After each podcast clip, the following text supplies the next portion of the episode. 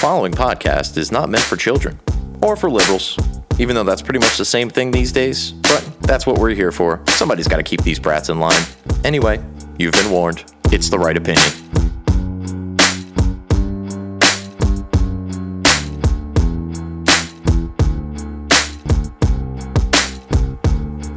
These days, our media's either incompetent or malevolent. They don't believe in heaven, but they acting like they heaven sent. Knowing the truth is way harder than telling it. We gotta work harder, gotta be more intelligent. Sometimes we just gotta grab a mic and start yelling shit. We're living in times when it's hard to stay relevant. Be the elephant in the room, in a room full of elephants. Be the elephant in the room, in a room full of elephants. Boom. Welcome, everybody, to The Right Opinion, right here on the right therightopinion.podbean.com. Also available on iTunes, Stitcher, Google Play, and available on hackerhameen.podbean.com as well as now Rat Salad Review. You can check out Rat Salad Review. It's a heavy metal rock and roll review website for the most part. They do podcasts, they do YouTube, they do, they're all over the place. Ratsaladreview.com. And uh, be sure to subscribe to them as you'll be able to find this podcast there as is the situation with hackerhameen.podbean.com. It'll be on a couple of days delay, but that's where you can find it. So now we're on the therightopinion.podbean.com, on hackerhameen.podbean.com, and Rat Salad Review. And as I mentioned in uh, the episode I entitled Trump's Benghazi, in regards to the recent events in Baghdad involving the death of Qasem Soleimani, uh, if you're interested in having this podcast on your platform, by all means, get in touch with me on Twitter at Right Opinion Pod or Instagram at Right Opinion Pod or email the Right Opinion Pod at gmail.com and uh, just let me know that you want the content. You're in all likelihood going to get it because I'd like to just spread this out to as many people as conceivably possible. And uh, if your platform can do that for me, awesome. And if it happens to need some content, I'm happy to provide it. But this is the monthly edition of the Right Opinion podcast right here, again on the rightopinion.podbean.com, as well as all those other avenues that I just provided to you. But if you want to know everything that basically I broke down all of the events, a little quick timeline of what happened in Baghdad or around the Baghdadi, uh, around the American embassy in Baghdad, and then uh, some of my comments about Trump's handling of all of it, uh, some possible really, really nefarious connections between the New York Times and the Iranian government, as well as the uh, social media lashback to all of the events, including the lovely, lovely love letter written by one Rose McGowan to the Iranian government via Twitter, and then my response to all of that. So please, I implore you, check that out, therightopinion.podbean.com, or just search The Right Opinion on iTunes, Google Play, Stitcher, all that good stuff. And hopefully that episode will have synced up and gotten over to those platforms. I know for a fact it's all good on iTunes because that's how I listened back to it. But uh, check that out. Meanwhile, before any of that stuff happened, I had a whole monthly show set up for you from all of the events of the last month, pretty much of, of December of 2019. And uh, I'm just going to go ahead and jump right into it because I think I've plugged everything I need to plug at this point. So let's roll in to We Are Republicans. This was an op ed written in the New York Times by four supposed Republicans by the name of George Conway, Steve Schmidt, John Weaver, and Rick Wilson. Now, being that you probably haven't heard of any of these men other than maybe George Conway, let me give you a little bit of a background on these supposed Republicans. John Weaver um, actively encouraged Trump to run for president back uh, in 2015, according to Politico. So the same man that he was once begging to run for president, he's now ripping on in this New York Times article. What exactly did he think Trump was going to do when he became president, other than exactly what he said he was going to do, which is, as I'll get to at the end of the show when I list off a lot of Trump's accomplishments, you know, pretty pretty up and down the board there. I mean, there's not a whole lot of wiggle room between what he said and what he's done. Again, I'll get to that towards the end of the show. But this guy, again, bemoaning the fact that Donald Trump is president is laughable, being that four years ago, or five years ago now, maybe, he was encouraging him to run for president. Again, not according to me, according to Politico.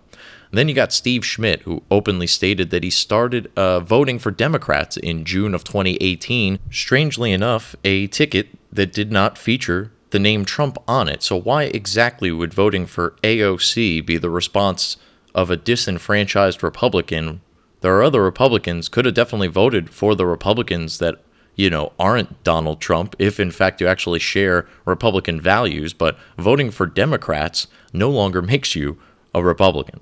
Anyway, wouldn't you just sit that election out? I mean, like, really, if you're really all that pissed off at the Republicans, rather than voting for the Democrats, if you still consider yourself a Republican, just don't go to the ballot box that day. it's really not that difficult. Anyway, George Conway, um, obviously, we all know this is the husband of Kellyanne Conway, who uh, just so happens to be so dumb that I've often pondered if, in fact, he is a plant sent by his clearly more intelligent wife to stir the pot for the media.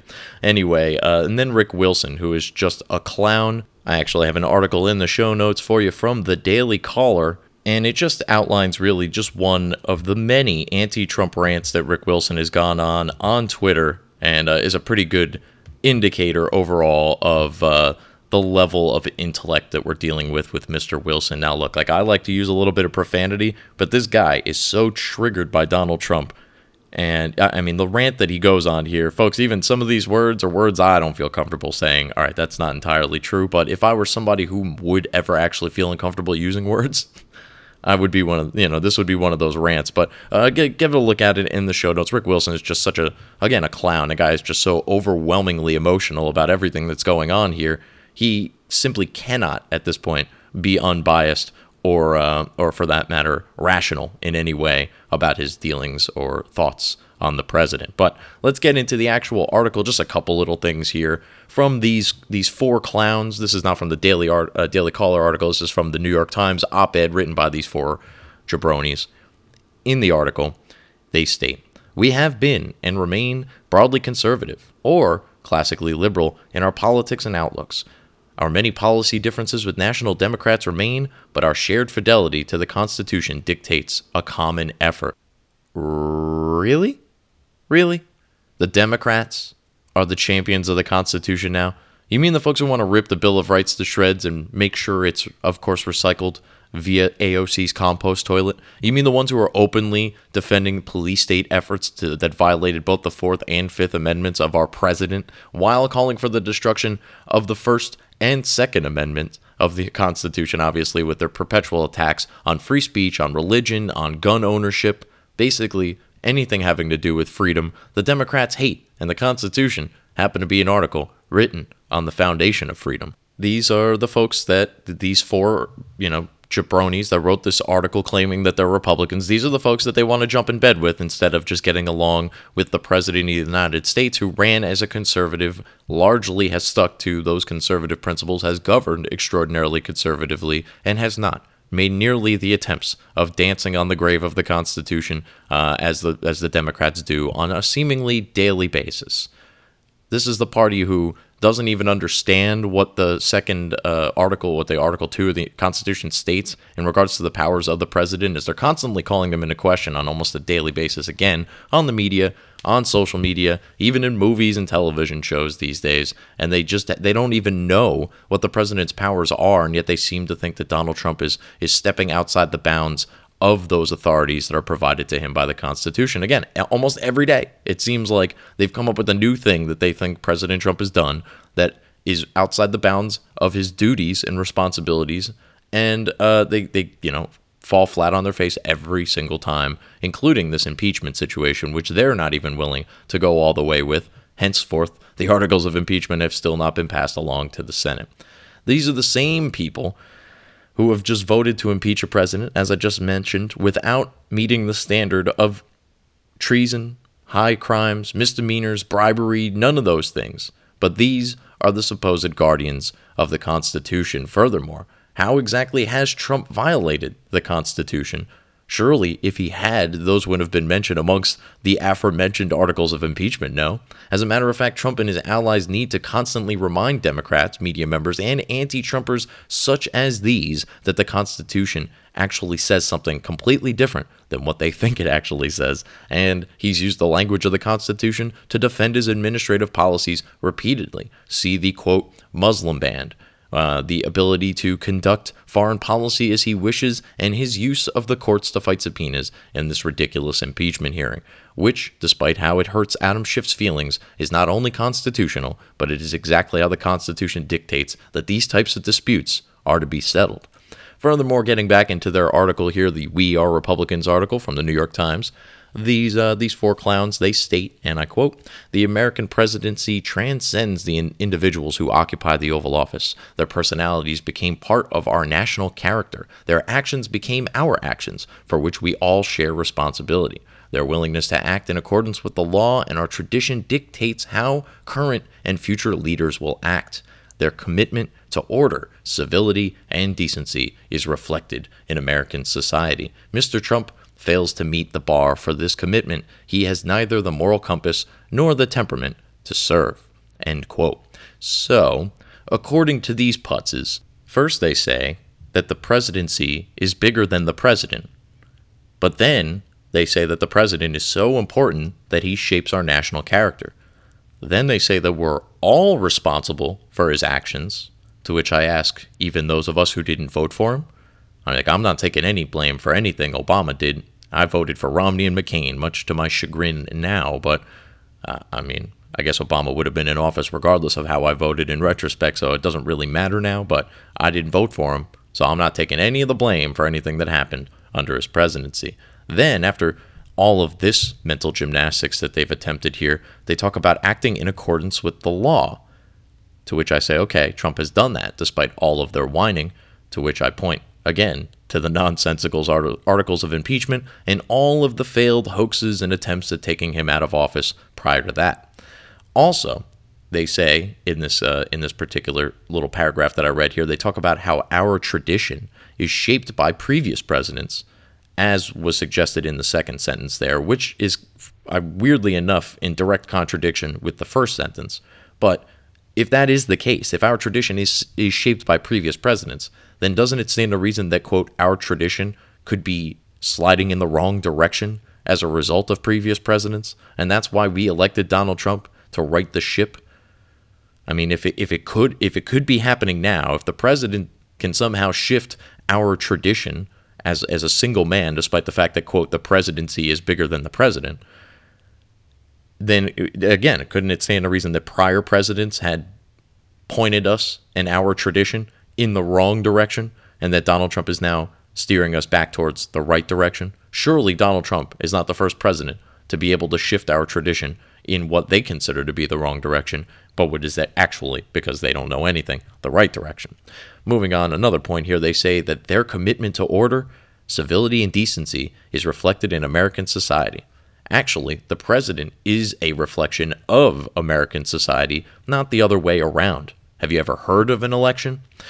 Moving on, one last thing I think I have on this is that uh, if, as they put it, he has neither the moral compass nor the temperament to serve, then how is it he's doing such a good job? and such a better job than previous presidents, especially better than most recent presidents, while still stiff arming an entire media apparatus looking to take him down at every turn, a police state targeting everyone he's ever sneezed in the general direction of, and a Democratic Party willing to stoop so low as to move forward with a sham, wholly partisan impeachment as a last ditch effort to usurp a duly elected president.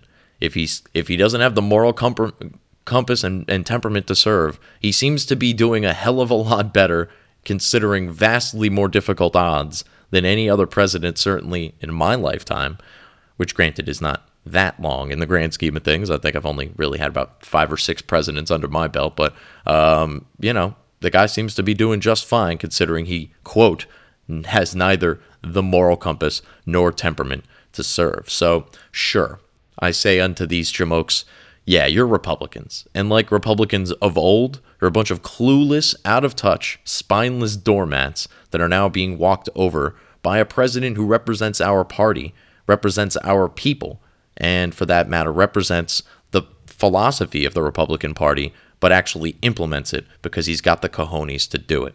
Good job, guys. The headline of your article should have just been Our wives' boyfriends told us to write a thousand words on Orange Man Bad that probably would have been a better representation of your overall feelings and thoughts illustrated in that very short article. It took four guys to write a thousand words It's what we're dealing with here anyway. So those are some, you know, old whiny Republicans who, like I said, have been nothing but doormats for decades and then wondered why the American people and the Republican Party elected a, a guy like Donald Trump who actually has done the things he said he was going to do, with, with some exceptions.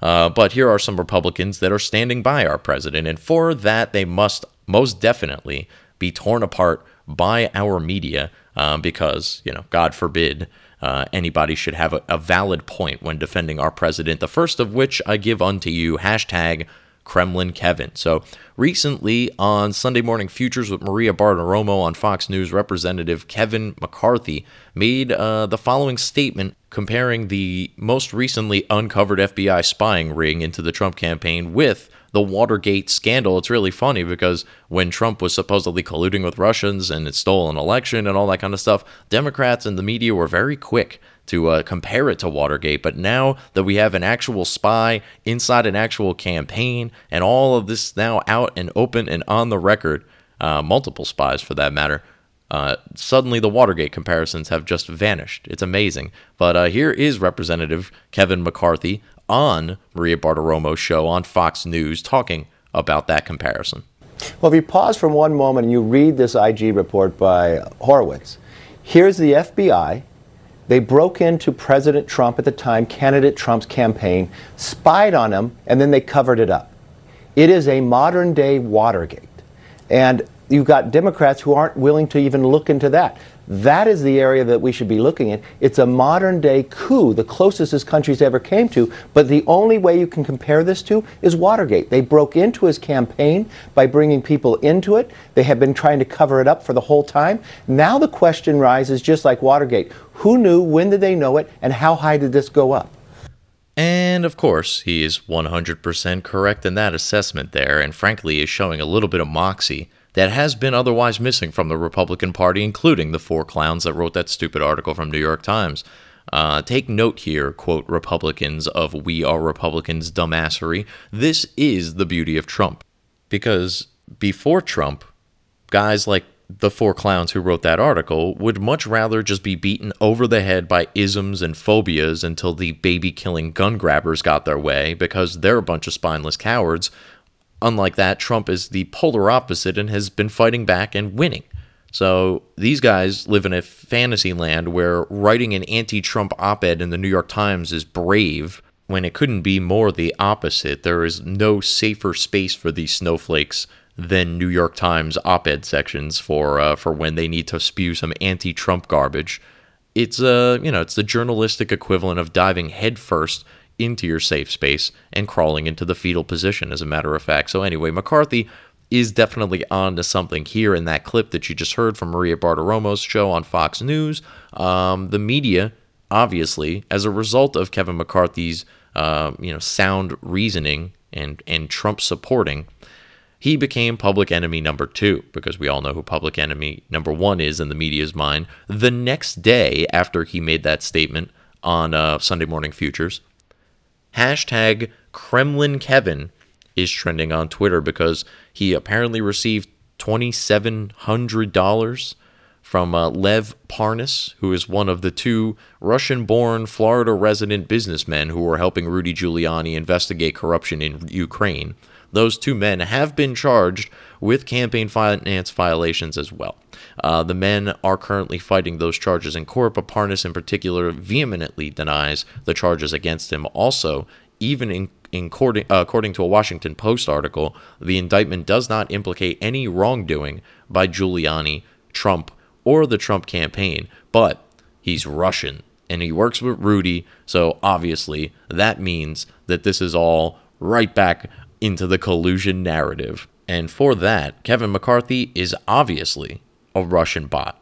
He, he might not even be a real person. He could be a robotoid. I heard about those recently, and uh, supposedly they come from Russia, and that would mean Kevin McCarthy must be one of them. Also, let's just take into account here that the donation made to McCarthy's campaign was $2,700. I'm going to go out on a limb and say that he, that's probably not enough money to buy Kevin McCarthy. I mean, if so, I'm sure he would have been bought and paid for a long time ago, probably a bajillion times over. And uh, this, again, is just another one of these examples of the media coordinating with social media and with the big tech companies and with Hollywood and the music industry and virtually every form or facet of entertainment or information absorption that you deal with on your day to day basis. Um, it's just, you know, obviously an all out attack on Kevin McCarthy because he had the temerity to say something rational in defense of Donald Trump. So then when you go, uh, as I as I happen to see this hashtag Kremlin Kevin thing going on Twitter, I go to Google. I go to the news section. I type in Kevin McCarthy. What's the first thing that pops up? It's a CNN article. It says fact check. Inspector General debunked Kevin McCarthy's claim that the FBI broke into Trump's campaign. And that article is, of course, false. Yes, the Inspector General's report stated that the FBI sent people into the campaign with wires to get intelligence without the Trump team's knowledge under the guise of a defensive briefing into the campaign. That is also called spying, and for that matter, breaking into the campaign. Furthermore, we know that the FBI and possibly the CIA were coordinating to spy on Papadopoulos via Stefan Halper and Azra Turk, who is one of the uh, FBI slash CIA assets. No one's quite claimed her yet, but we know, based on uh, testimony from Papadopoulos, that she is, in all likelihood, a honeypot on behalf of some Western intelligence service uh, and that was in September of 2016, right around the time that the first FISA warrant was obtained on Carter Page. And instead of investigating the Watergate level corruption within the bureaucracy, the Democrats would rather put the pedal to the metal on impeachment and on hashtag Kremlin Kevin, and then pull the emergency brake on the impeachment thing out of nowhere. Anyway, so then we roll over to Devin Nunez, who's another guy who is consistently attacked by the media because, again, he has sound, rational, dare I say, even intelligent points to make in defense of the president. Nunez, uh, Nunes rather, absolutely rolled Adam Schiff with a letter in response to the information that came out as a result of the IG report. Um, fortunately, Mr. Nunez wrote this letter and uh, and it was posted on Twitter by Byron York of I believe the Daily Caller. I don't know. Byron, Byron York's a, a, hell of a journalist out there, um, but he he probably does write in multiple locations. But nonetheless, I happen to see this on his Twitter feed, and I'd like to read some of it to you because it's hilarious. So this is a letter after the IG report came out from Devin Nunez to Adam Schiff and it reads Dear Chairman Schiff, as you are aware, on December 9th, 2019, U.S. Department of Justice Inspector General Michael Horowitz published the results of his investigation of the FISA uh, warrant and renewals obtained by the Federal Bureau of Investigations and the Department of Justice to spy on Trump campaign associate Carter Page. The IG's findings of pervasive, major abuses by the FBI dramatically contradict the assertions of your memo released on February 24, 2018, in which you claimed, quote,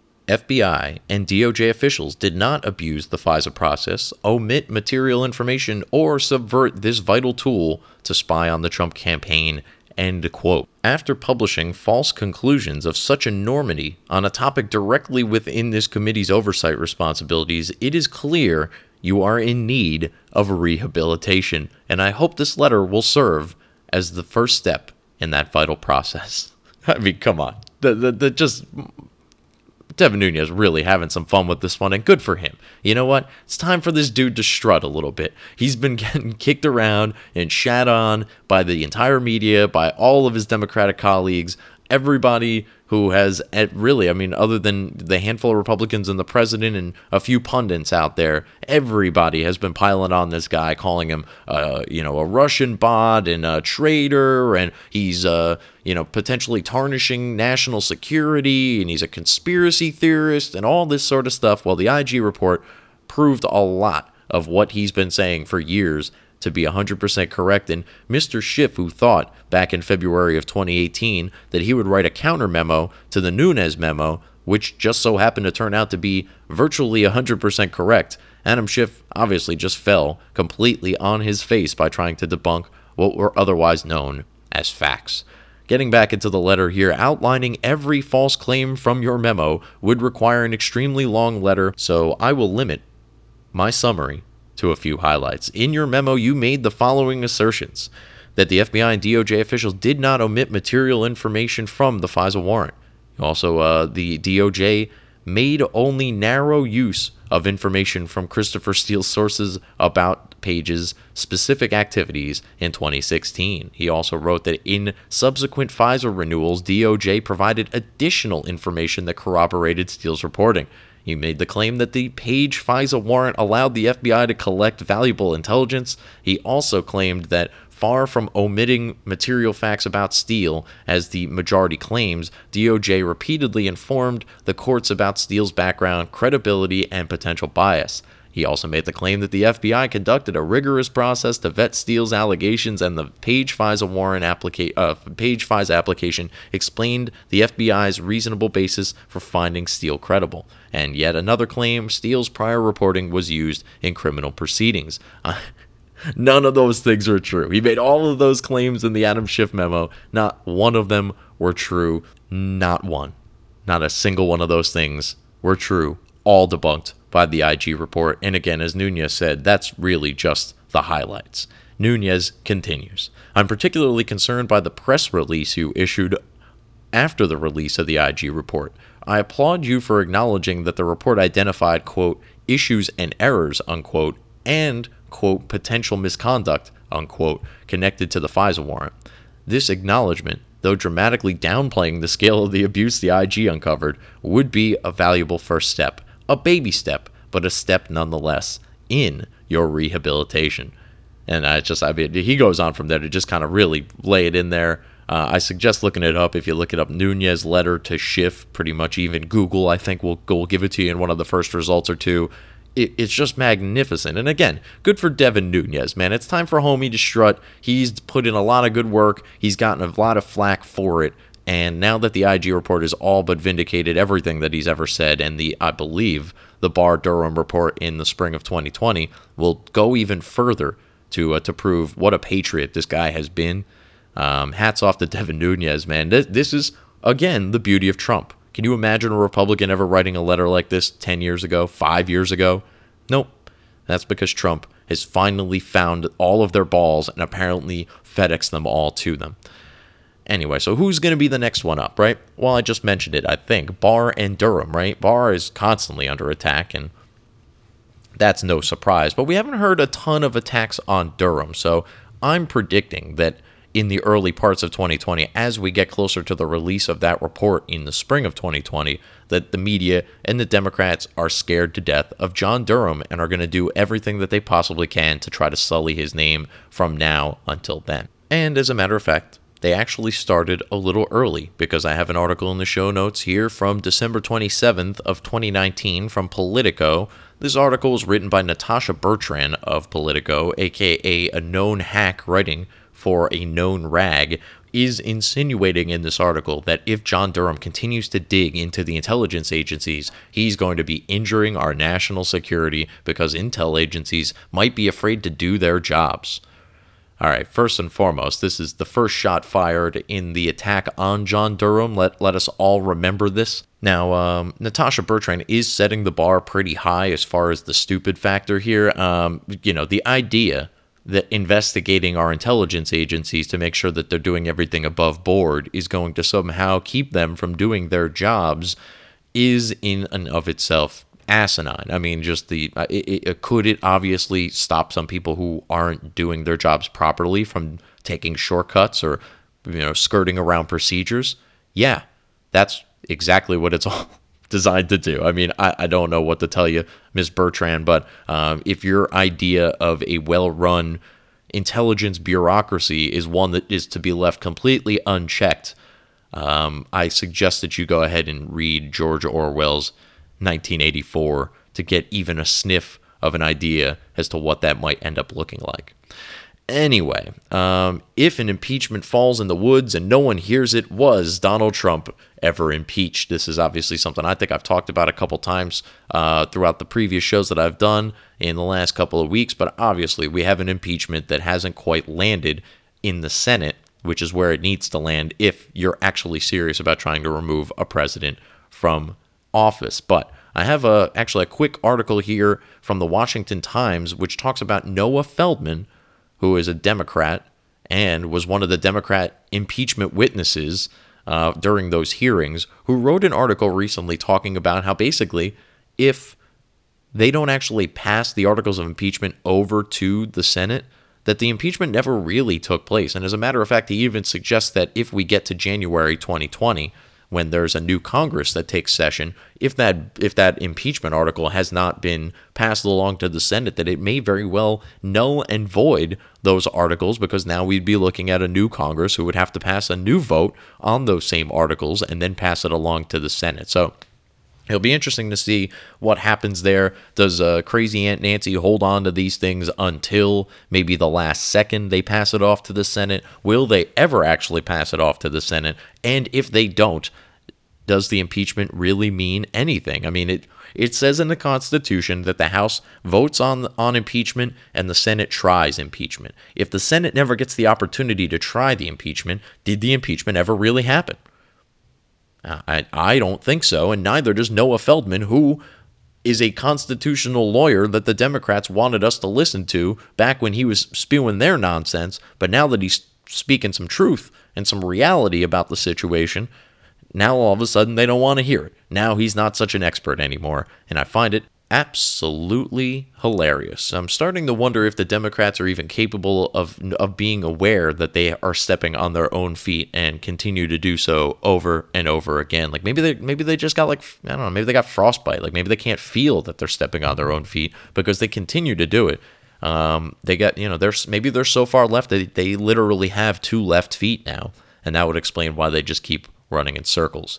Um, speaking of stepping on their own feet, Hillary Clinton most certainly is, as she continues to reemerge on Twitter periodically to remind us precisely why we didn't vote for her. She writes a little post on Twitter that reads the following, and I quote, Make sure your family and friends see the evidence for themselves. The president asked a foreign power to interfere in the 2020 election for his own political gain. Americans deserve free and fair elections he must be held accountable. End quote. And then there's a little link that takes you to this dumbass website, right? So, oh my God. All right. So Hillary Clinton, she puts this link to this website, right? So the website is trumpandimpeachment.com.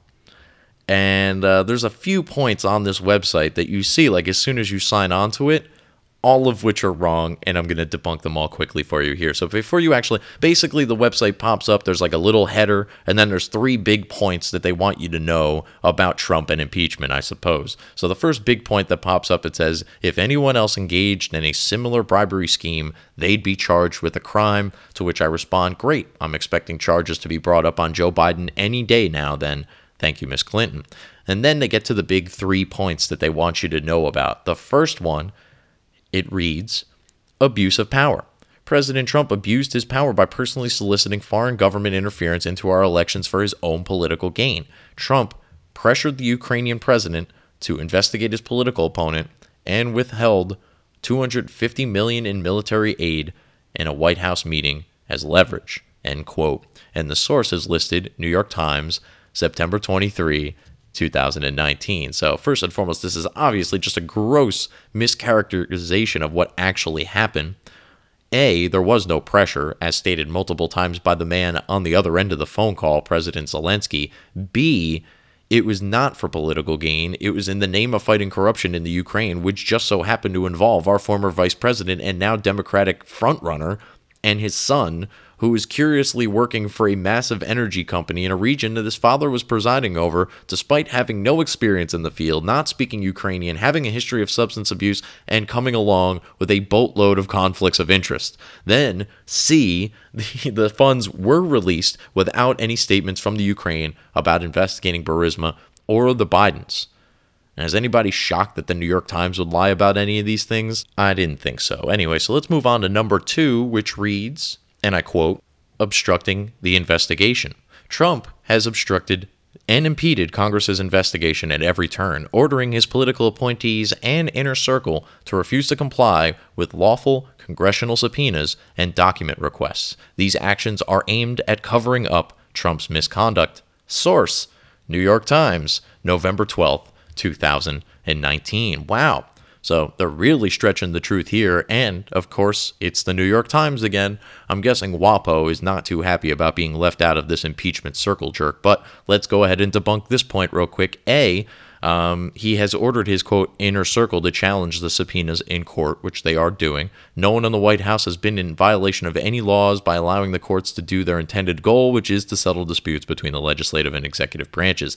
B, this is not a cover up, since there is nothing to cover up. This is about protecting the presidency from future attacks of this type. Trump has said repeatedly in regards to the Russian hoax and now the Ukraine hoax that this should never happen to another president. And of course, he's 100% correct because if this were to happen to any and all presidents, the president would never get anything accomplished because not all presidents will be Donald Trump. By giving the Dems everything that they want, he would be signaling to them that it is now the norm in politics and we will be completely and utterly in political gridlock from now until the eventual collapse of our nation. Anyway, let's move on to point three, which reads, and I quote Impeachment is the only option. Trump's behavior threatens every American's right to free and fair elections. Left unchecked, this behavior threatens the very foundation of our democracy. The only way to hold Trump accountable is for the House of Representatives to impeach him and the Senate to remove him from office. End quote. Source U.S. Constitution.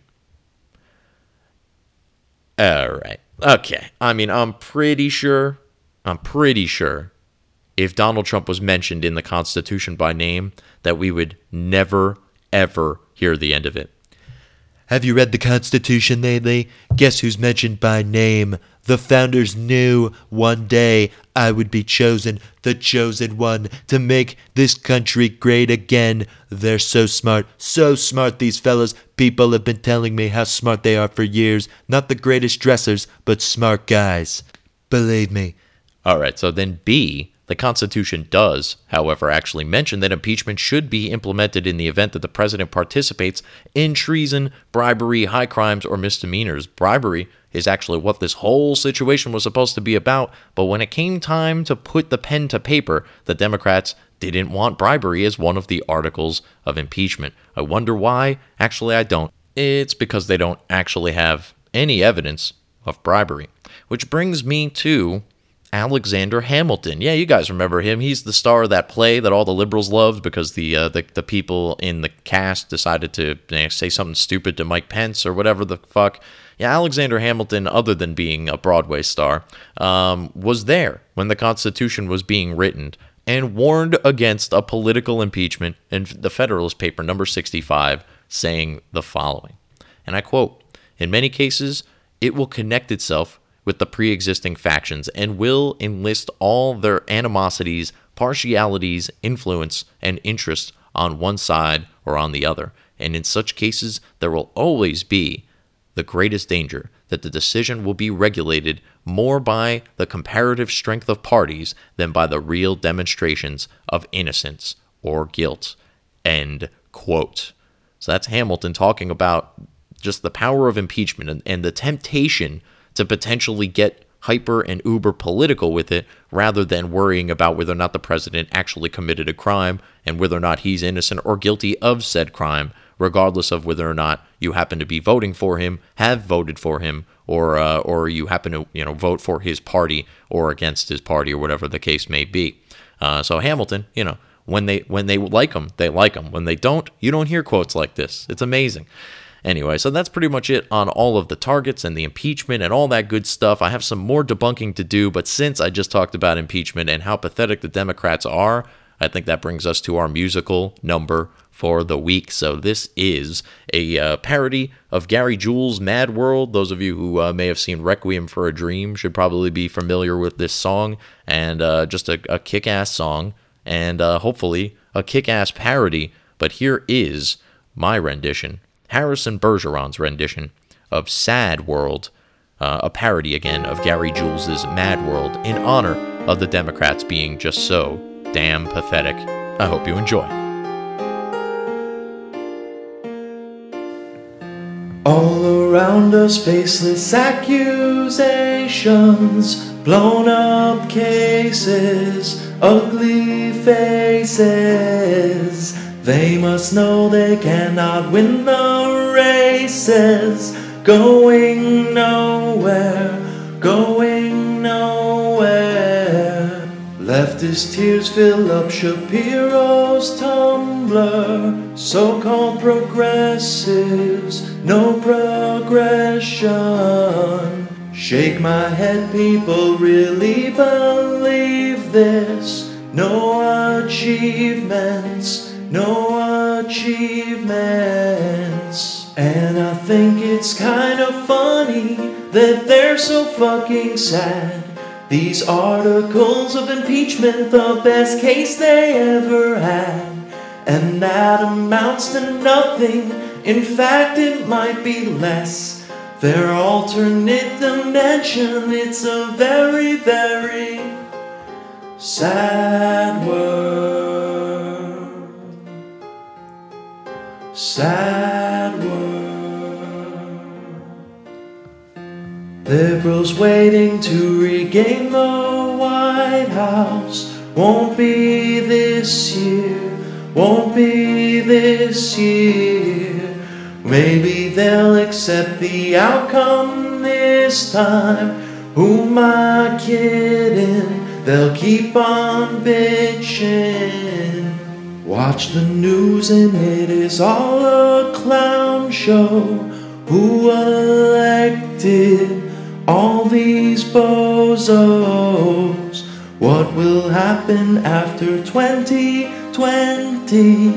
More impeachments, more impeachments. And I think it's kind of funny that they're so fucking sad. These articles of impeachment, the best case they ever had. And that amounts to nothing. In fact, it might be less. Their alternate dimension, it's a very, very sad world.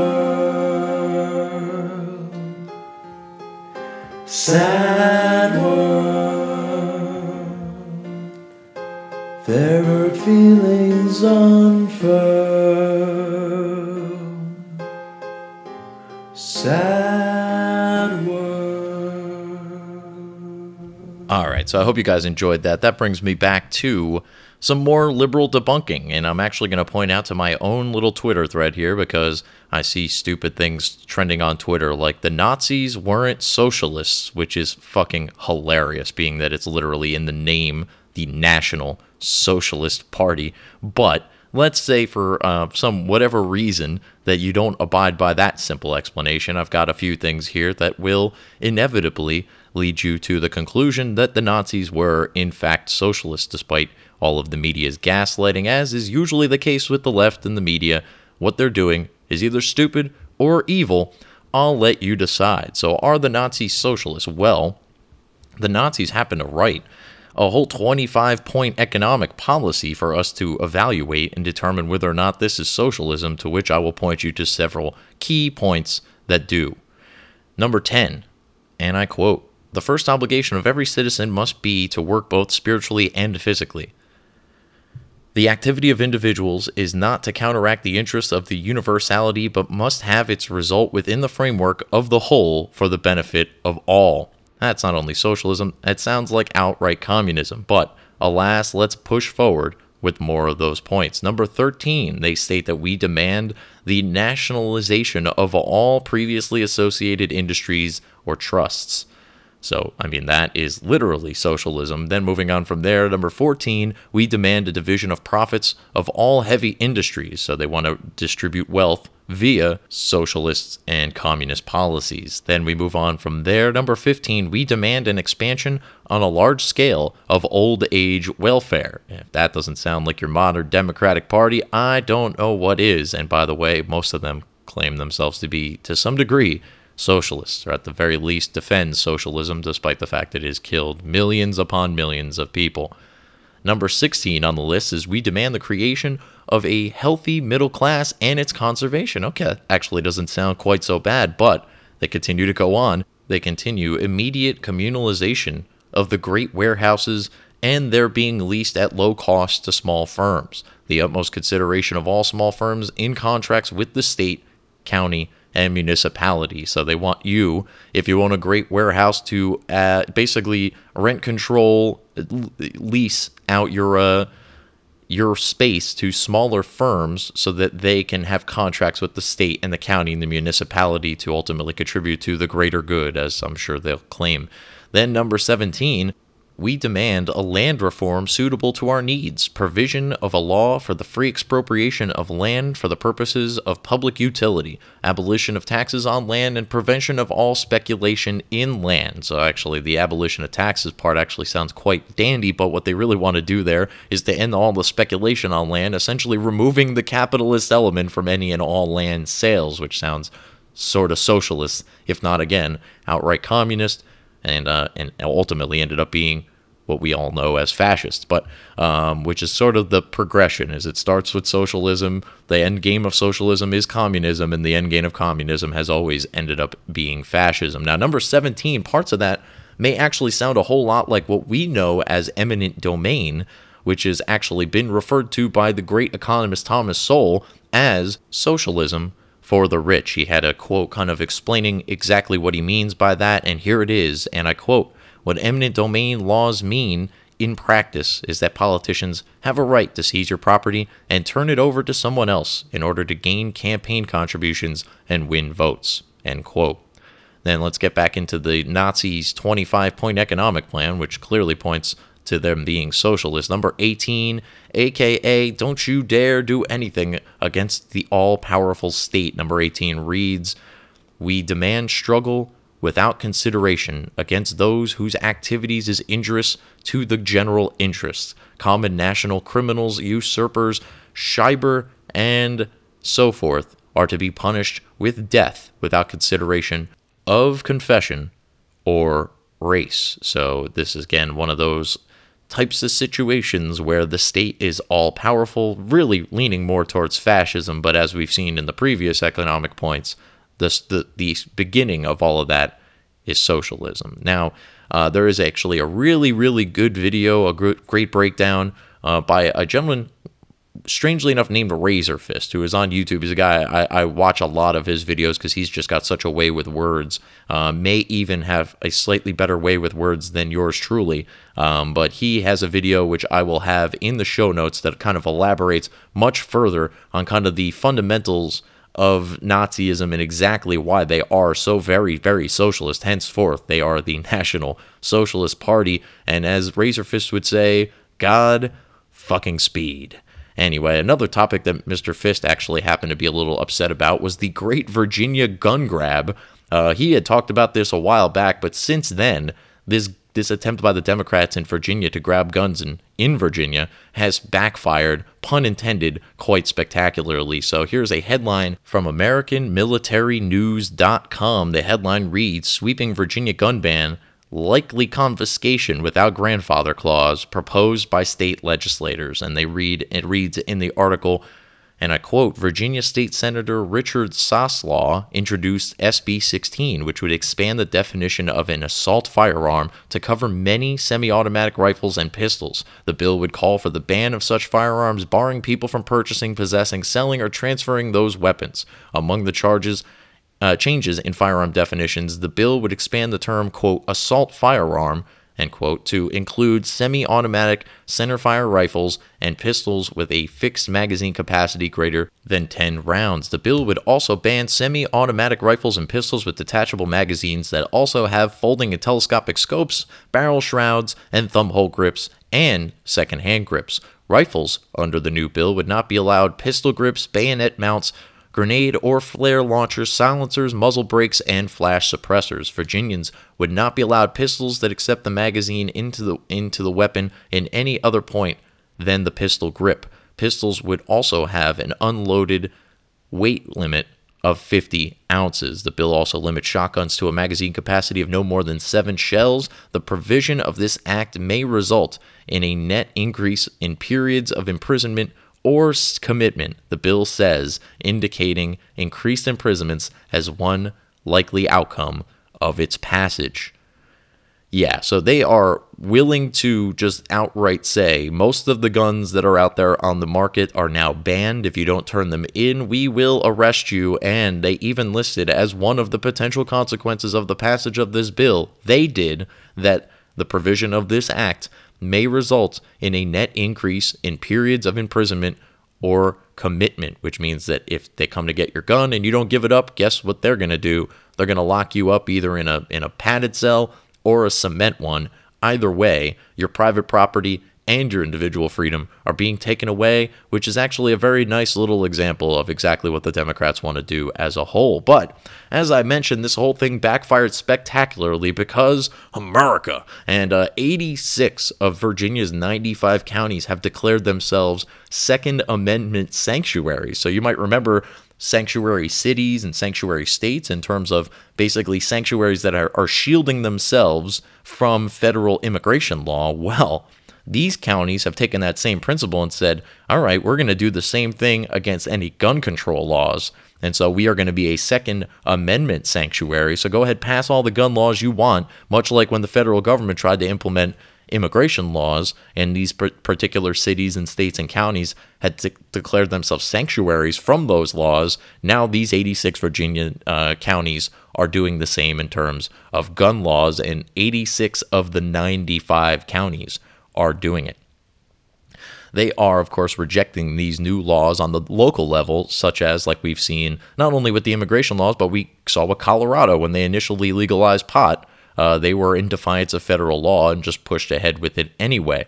It's kind of funny because these are states' rights issues, right? Essentially, Colorado legalizing the pot within their state is a states' rights issue. Everybody in the country seemed to think that this was some sort of left wing talking point about pot legalization, but the right wing is the party, that, or the Republican Party is the party that's always pushing for more states' rights. Same was the case with the immigration laws, and uh, that seemed to be the only time that the left wing seemed to care about states and local rights. And now we're swinging back to uh, to right wingers using these things to their advantage to declare themselves sanctuaries from this outrageous liberal attempt to take away all of your guns. Now, what does Governor Blackface have to say about all this? Yes, of course, Ralph Northam is still the governor of Virginia, despite the fact that he once wore blackface and or a Klan hood. No one really knows to this day, either of which would obviously be, be, be bad and yet the left doesn't seem to be all that outraged about that. Remember when Megyn Kelly was fired from The View for even suggesting that blackface isn't that big a deal? That was around this story, if I'm not mistaken. Joy Behar, mind the way, by the way, actually wore blackface, was called out for it by Donald Trump, denied it after having admitted it on air previously, even flashing a picture to which her African American co-host was like, "That looks like blackface," because it looked like blackface. But alas, Governor Blackface is more than fine to be the governor of Virginia, as well as Governor or Prime Minister Blackface, is still heralded by the media and by the left, even endorsed by Barack Obama, and was, of course, applauded for chuckling at Donald Trump a couple of months ago at one of the G20 conferences or whatever the most recent big national stupid conference was. Um, that, that guy, yeah, the guy who sang Day-O in blackface conceivably most of the days of his teenage years, is, uh, is the Prime Minister of Canada, received a endorsement from the first ever African American president of the United States and uh, is supposedly uh, somebody that we're supposed to take seriously uh, in regards to his opinions of our president, who runs a far superior country and does it in a far superior manner anyway. So, um, yeah, here's what Blackface had to say, Governor Blackface this time, and I quote. If we have constitutional laws on the books and law enforcement officers are not enforcing those laws on the books, then there are going to be consequences, but I'll cross that bridge if and when we get to it. So now all of a sudden, local law enforcement has to uh, abide by the laws on the books. I mean, first and foremost, the laws that he's proposing here are obviously not constitutional. There's a whole amendment about your ability to obtain a firearm for, for the purposes of protecting yourself. Second of all, and come to think of it, the idea of states' rights here really doesn't even apply to these gun laws, right? Because gun laws are unto themselves unconstitutional. There is an amendment in the Constitution that states that you have the right to bear arms.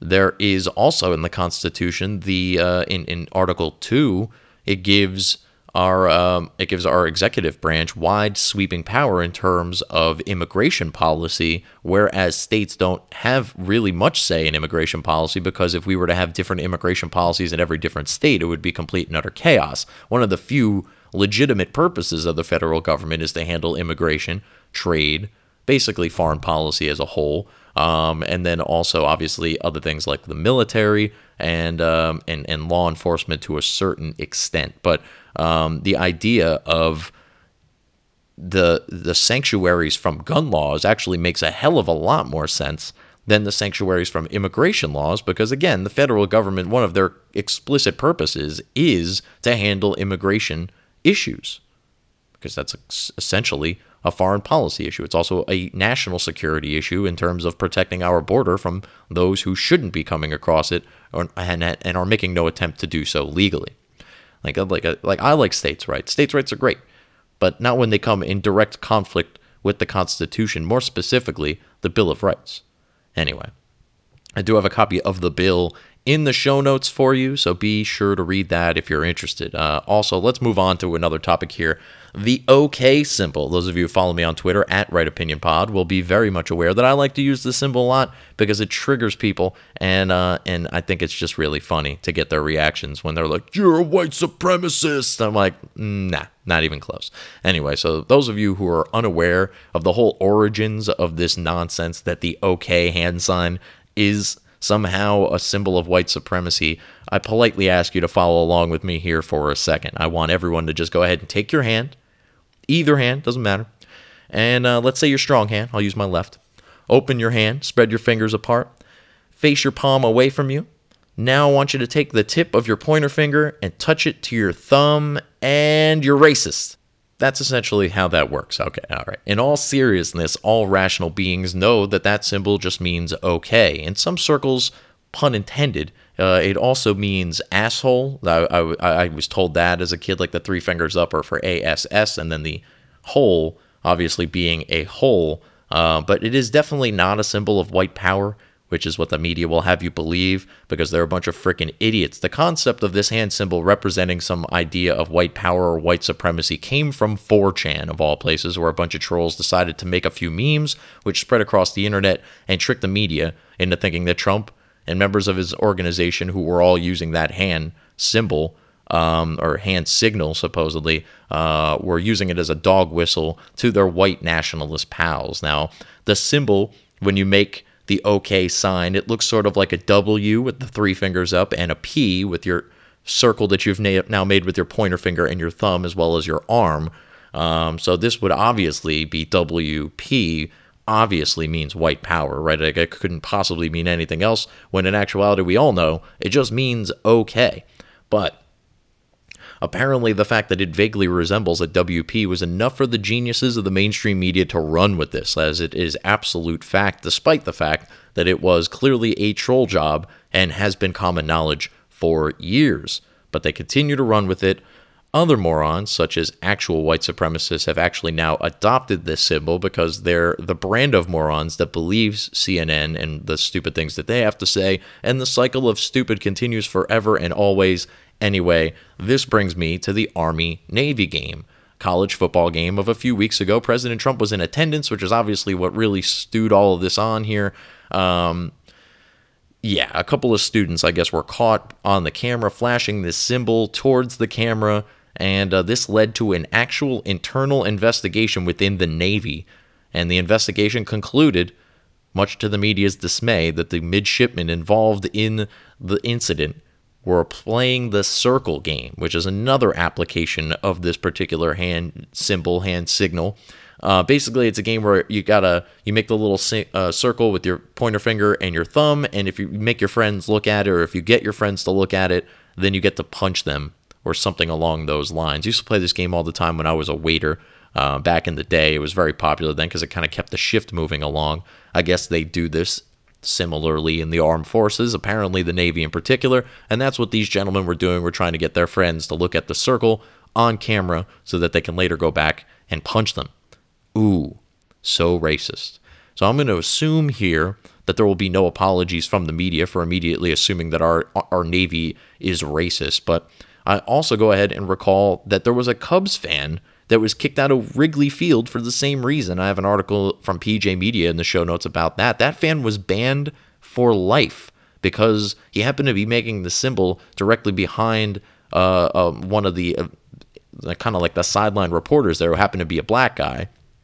He made the symbol right behind him. Some idiot on Twitter was like, "Oh my God, did somebody just see that white guy giving the white white power symbol behind that black guy?" And the guy was banned from Wrigley Field for life. If there was ever a reason to be a White Sox fan, I think that might be the only one. Meanwhile, you got Steph Curry of basketball fame. He's he's African American himself, or I believe half, I guess. Um, he is very anti-Trump. He's African American. He's a point guard for the Golden State Warriors. He's one of the best basketball players you've ever seen in your goddamn life. One of the greatest pure shooters you'll ever see. He actually has a new line of golf wear that is out that heavily features the OK symbol. There's a, a commercial for it. He's wearing a hat, and it's a black hat, and it's got a white supposed white power symbol right dead smack in the middle of it. And he's not the only one who likes this design, obviously. I'm sure he's got a few people and probably people of color in his organization that came up with that symbol and okayed it along with himself. But his teammate, Andre Iguodala, also another black guy, playing on his, sure enough plays on the on the Golden State Warriors as well, uh, to tweet at Steph and tell him that he needs one of those hats. But I thought that that symbol is white power. What would either one of these guys want to do with that symbol if in fact it means white power? Steph Curry accidentally crushing liberal narratives. It's it's you know, he's opened his mouth about enough issues he didn't actually know about. It's nice for some of his actions to come back around and do us some service here on the right. Anyway, that brings me to uh, one of the last big topics here, and those would be the Trump accomplishments since he's taken office. So I've got some editorialization to do on some of these, but I'm going to kind of run through it. There is an article in the show notes from Real Clear Politics that gives you Trump's top 10 achievements. I'm going to give you mostly mine. A lot of them do f- coincide with the list. But he promised us jobs. Check. He promised lower taxes. Check. He pulled us out of the Paris Climate Accord. Check. He pulled us out of the TPP. Check. He repealed the Obamacare mandate. Check. And it's actually now being eliminated altogether in courts, possibly. So double check. Draining the swamp. Check. I know a lot of you are like, but what about all the, the guys in his cabinet? Yeah, what about Jim Comey, Andy McCabe, John Brennan, James Clapper, Peter Strzok, Lisa Page? They're all gone from the, our intelligence communities.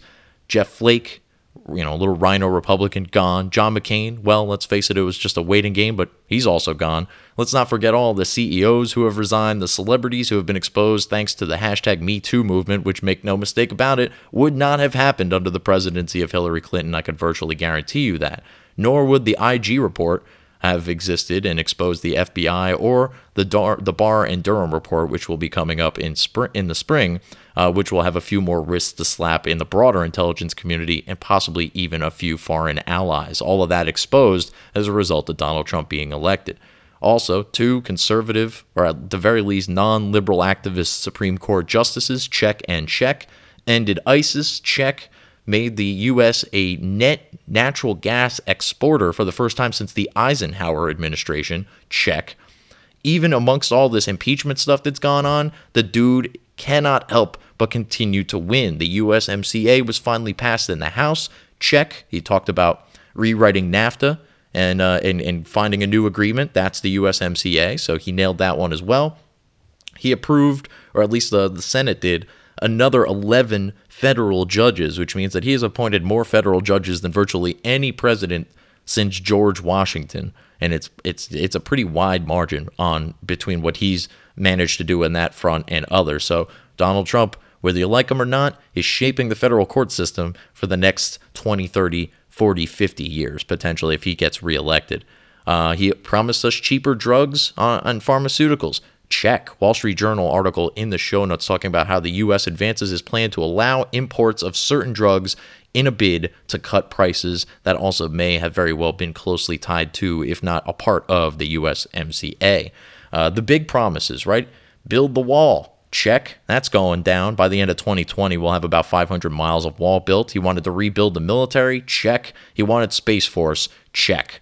all of those three things happen to be addressed in the most recent spending bill, where he both funded and established Space Force. He happened to pay, uh, get pay raises for the military, paid parental family leave, uh, which is fine when the government does it, but I don't want this forced on the private sector. But he forced it within the military, fine. Uh, and the package does not feature any specific language that would bar him from using military funds to continue to build the wall. This guy may very well be the best president ever. And I, I say to my friends all the time, other than lock up Hillary and cut the budget, he's pretty much done everything he said he was going to do, and there's still time for at least one of those. Best president ever. Anyway, so the Democrats, let's get back to them here for a second and their nonsense. You know, they're always doing this talking point about how the Tax Cuts and Jobs Act have, have, have only helped the rich. Okay, well, they continue to claim that this wealth disparity has grown under Trump when the reality is this, that the Tax Cuts and Jobs Act of 2017 has actually helped lower income earners the most, right? So it only benefited the rich according to the left. Well, according to Real Clear Politics, in an article that I believe I have in the show notes here, but if not, it is an article written by, granted, a Trump ally, Steve Cortes, and he provides the following. The most recent jobs report revealed a plethora of records and extended the wage growth winning streak to 16 straight months above a 3% pace, a mark seen only three months total during the sluggish Obama years. In, in addition, the fastest wage gains now flow to those groups that are formerly lagged badly in the slow growth recovery following the Great Recession. For example, the lowest 10% of earners saw income growth at an astounding 7% rate over the last year. Similarly, those without a high school diploma welcomed a 9% wage acceleration in 2019. So they continue to claim, that's the end of the quote, by the way. So they continue to claim that the tax cuts only help the rich, but empirical data shows the exact opposite. Who's who's surprised? Anybody? Anybody? Didn't think so. All right. So, meanwhile, there happens to be a contingent of Democrats who actually want to repeal the SALT cap, which is a part of the Tax Cuts and Jobs Acts of 2017. This would benefit precisely zero members of the lower class and very few, if any, members of the middle class. So, just kind of a brief explanation what the salt cap is. So previously, before this uh, act, you could you could deduct your state income tax from your federal tax. So if you paid let's say you paid $15,000 between your state and your federal tax, uh, I'm sorry, between your state and your local taxes, including your property taxes, um, you could take that $15,000 and deduct it from whatever you owed to the federal government. Now, there's a cap on that, which says that you can only uh, deduct as much as $10,000 from your federal income. So if you are somebody who pays $15,000, uh, which would mean that you probably live in a very nice neighborhood and you have a very nice house to be paying that level of property and state taxes. Uh, also, obviously, a very nice income to be paying that level in state and, pro- and local taxes. Um, you now can only deduct $10,000 from your federal income, which means that you would, it, hypothetically, again, getting back to that 15,000 number, you would still have to pay $5,000 uh, towards the federal uh, government that you wouldn't have previously paid because you could have just deducted all of those taxes. Now you can only deduct $10,000. So this is a specific section of the law that only hurts the wealthy. Only. The tax cut. So Democrats, Tax Cuts and Jobs Act of 2017 only helps the rich. Salt caps only hurt the rich. They don't help the, the poor in the slightest, unless, of course, you want to make the argument that that money is being repurposed towards welfare programs, in which case, sure. All right, and I have a quick statement here, basically kind of summarizing exactly what they're trying to do. And I quote A bill from House Ways and Means Chairman Richard Neal and others would modify and then repeal for two years the 2017 tax laws cap on the federal deduction of state and local taxes, aka SALT, and offset the cost over 10 years by returning the top individual tax rate to 39.6%. By itself, repealing the SALT cap would overwhelmingly benefit high income households since most low and middle income taxpayers don't face the SALT cap. So rather than get rid of this reduction, um, which is again, if you're going to get rid of that cap, it's only going to help the rich. And then they want to raise the top income tax rate to 39.6 percent. um, which obviously counters that. But then why even do this in the first place? There's a lot more to gain. I'm sure in a lot of cases, particularly people who have a lot of land, a lot of wealth, and a lot of income, there's a lot more to be gained by that uh, being repealed than by the 39.6% uh, tax increase, which I think is only about a 3 or 4% tax increase on, on top of what the top individual tax rate is as a result of the Tax Cuts and Jobs Act of 2017. So they, they basically are just kind of shuffling things around, making it look like it's sort of like an even move, which would, you know, beg the question, why are we doing it in the first place? When in actuality, all it's going to do is ultimately end up helping the rich and hurting the poor because now the wealthy are going to have less money in their pockets to invest in their businesses, which pay many of the poor and the middle income earners in this country. Now, this actually brings me to my favorite part, or should I say parts, of the Tax Cuts and Jobs Act of 2017, which was not only economically brilliant, but also politically brilliant. So much so, it got passed, and the Democrats, I don't know, have fully figured this stuff out yet, but here it goes. As a matter of fact, I could tell you they haven't figured out number two yet, which is why that they were going to try to repeal the SALT cap. But let's get into number one the individual tax cuts that were part of that 2017 bill, those are going away in 2025. So the corporate tax cuts will remain, but the individual tax cuts were only in place until 2025, which means that essentially the presidential race of 2024 will have a lot to do with whether or not those tax cuts are going to be extended. The Republican will run, obviously, on extending those, effectively keeping income taxes where they are, and the Democrat will run on allowing them to expire, effectively making taxes higher. This puts the Dems in a really tough spot in the first post Trump era presidential election, and if my predictions are correct, that will mean that Trump will not only have won two presidential elections himself, but then will have helped the case for a Republican to pl- replace him, which is going to be an uphill battle regardless and Trump may have very well leveled the playing field on that front by giving the Republican that talking point to use when they're running in 2024. Again, politically brilliant as well as economically brilliant. And that brings me to number two, which is again the point that the Democrats who are pushing for the SALT cap removal are clearly not understanding, and that is that the SALT cap was designed to force liberals to turn their attention on their local governments to lower state and local taxes. Which states? Are the most affected by the salt cap New York, New Jersey, California, Maryland, and Connecticut. All liberal strongholds. So instead of looking to reverse a section of the tax cut that actually does hinder the wealthy, they want to repeal that clause altogether and help the wealthy. When that what they should be doing is turning around and asking their governors, "Hey, why are our state and property taxes so high and why don't we do something towards reducing them so that they're below this $10,000 cut or a $10,000 cap so that we can continue to live in this fine state and enjoy the luxuries of our wealth within its walls or within its borders. Now, I live in New Jersey, and when I say this sort of stuff to people, they always give me the, oh, it'll never happen, man. You know, we're never going to cut taxes here and it's only going to get worse. To which I always say, yeah, it, it definitely won't happen with that attitude I mean, we need to elect somebody who isn't a radical leftist like our current governor, Phil Murphy, who would rather give driver's licenses to illegals than worry about the people who are funding all of this nonsense through their extremely high state and local taxes.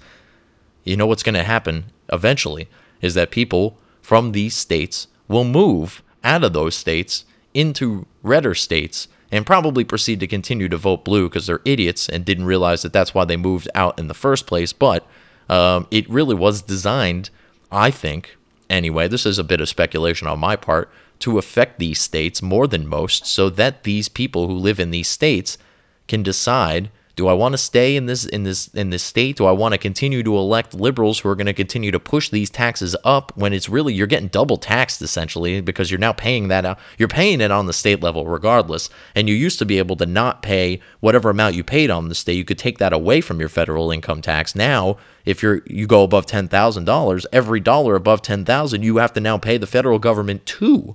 So you're going to get double taxed. And if you're wealthy to begin with, you're already paying a lot in taxes, and eventually you're going to hit the point to where you just have had enough of it, and you're going to either elect somebody new that won't keep raising your taxes, might even lower them, or you're going to move to a place that is already run by somebody who has already lowered taxes.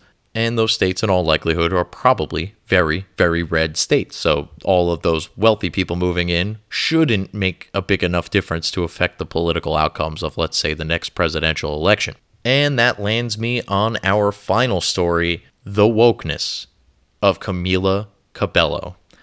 Yes, Cabello? I don't know. It's somewhat irrelevant at the moment. Miss Cabello, while being a mildly talented and smoking hot piece of ass, is apparently a revolutionary in the ways of wokeness. She actually took to social media recently to apologize for comments that haven't even surfaced yet, apparently. Yes, she took to social media to write the following post. It looks like on Twitter, and I would also assume on Instagram. It reads, and I quote When I was younger, I used language that I'm deeply ashamed of and will regret forever. I was uneducated and ignorant, and once I became aware of the history and the weight and the true meaning behind this horrible and hurtful language, I was deeply embarrassed I ever used it. I apologize then, and I apologize again now. I would never intentionally hurt anyone, and I regret it from the bottom of my heart. As much as I wish I could, I can't go back in time and change things I said in the past. But once you know better, you do better, and that's all I can do. I'm 22 now, I'm an adult, and I've grown and I've learned and I'm conscious and aware of the history and the pain it carries in a way I wasn't before. And it continues on, but actually, the little screen cap I have here cuts it off. But neither here nor there. Reps for Cabello did not verify or elaborate on the apology when reached by the Times on Wednesday. So, I mean, this, she doesn't even have to say what she's apologizing for, nor does she have any, nor does anyone have any idea what she's referring to. But now she's covered, right? Like just in case something does surface and she did use some language she shouldn't have used back in the day, she's good. She's like this is a this is the equivalent of a get out of jail free card or a get out of Twitter jail free card, I guess maybe. Or similarly, maybe she never actually made any such statements and just really desperately needed attention and knew that an ad such as this or a post such as this would garner that attention. I mean, sadly, we may never know. But somebody call me when her nudes leak. Until then, I'm wholly uninterested in anything that she has to say. Hashtag stay woke. And in conclusion, I want to give you kind of a big story to keep an eye out for for the month of January, which is the fact that the Republicans have finally grown the stones to ask the Supreme Court of the United States to review Roe versus Wade. And this is going to trigger some of the craziest conceivable reactions from the left, and it should be fun to watch at a bare minimum. And I just wanted to make sure that you all were aware of that, to keep an eye out for it, and uh, to keep an eye out for the impending implosion on the left as they uh, try desperately to salvage the one piece of uh, of the one like the you know Supreme Court decision that they value above all others, and uh, just just something to keep an eye out for. I don't have a lot of details on that yet, but it does look like a contingent and a large contingent of Republicans, although not quite as many as I would have liked to have seen in the Senate, have asked the Supreme Court to re-review or review, I guess, the uh, the decision of Roe versus Wade. And because I want to send you home on a light note in light of my rather sad musical interlude in the middle here, um, I wanted to give you something to listen to on the way out the door, but since this clip is just so ridiculous, it will require no additional commentary from me. I want to go ahead and let it close the show, but first, plugs. So, obviously, you could follow us right here on the Right Opinion Podcast at therightopinion.podbean.com. Feel free to follow me on Twitter and on Instagram at Right Opinion Pod. Also, this podcast, at least the monthly uh, regular episode, is available on hackerhameen.podbean.com as well as ratsaladreview.com. And um, shout outs to everybody involved in both of those fine organizations.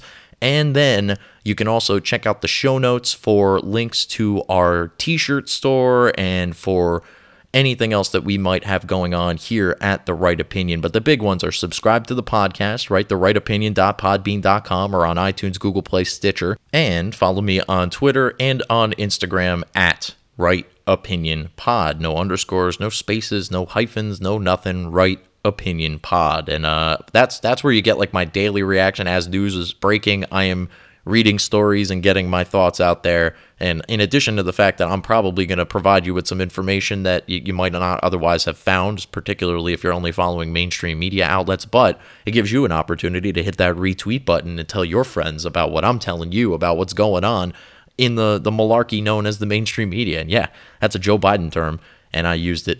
What's he going to do? I don't know, hit me with a hit me with a rusty chain or something like that. I don't know, crazy old Joe.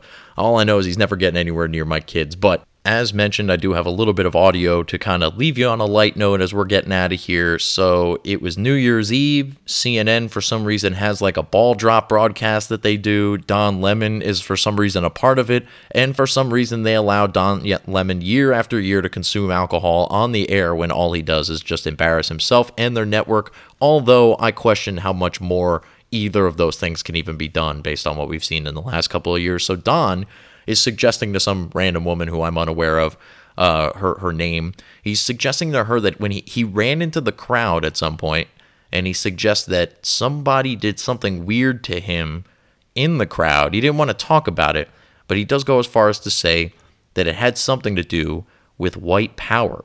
Because when you're Don Lemon, everything is about white power. Yet for some strange reason, he's engaged to a white man. Maybe he has white power confused with power bottom, but I'll have to admit, I'm not willing to do the legwork on that potential story. Anyway, before I give you Drunk Don, I'd just like to remind you all that opinions are like assholes. Everybody's got one, but this asshole has the right opinion. A happy 2020 to all of you. It's going to be a glorious year, and I appreciate you all for following me right here at therightopinion.podbean.com. I will talk to you next time, and uh, be sure to check out the Trump's Benghazi edition over my bonus episode over there, all about the events of Baghdad and uh, and the death of Soleimani over at therightopinion.podbean.com. Again, the episode is entitled Trump's Benghazi, and if you follow me on Twitter at Right Opinion Pod, I'm frequently retweeting out all these episodes in hopes that y'all would hit the like and retweet buttons and also give me a review if you can on iTunes. That helps as well. But I've rambled on for too long. Once more, a happy 2020 to all of you. We are going to kick some ass this year and we're going to do it all together and we're going to do it the right way right here on the right opinion.podbean.com once more. Happy 2020. I think I've said that three or four times now. Maybe I'll say it 20 for the purposes of continuity. I'm kidding. I'll talk to you guys next time. Here's Drunk Don. Peace. I can't believe we got paid to do this once a year. I know. I want to apologize to the entire crew for ripping up the stage you guys, and the running into really the crowd. Bad. Actually, a little, a little bit. Someone did something a little weird to me when I was down there. I don't want to know. Well, don't I, tell. I, you've revealed enough. You've revealed enough. Don't tell. Should I tell? I won't tell. But it had to do with white power. What is happening? I don't know what's happening. Boom.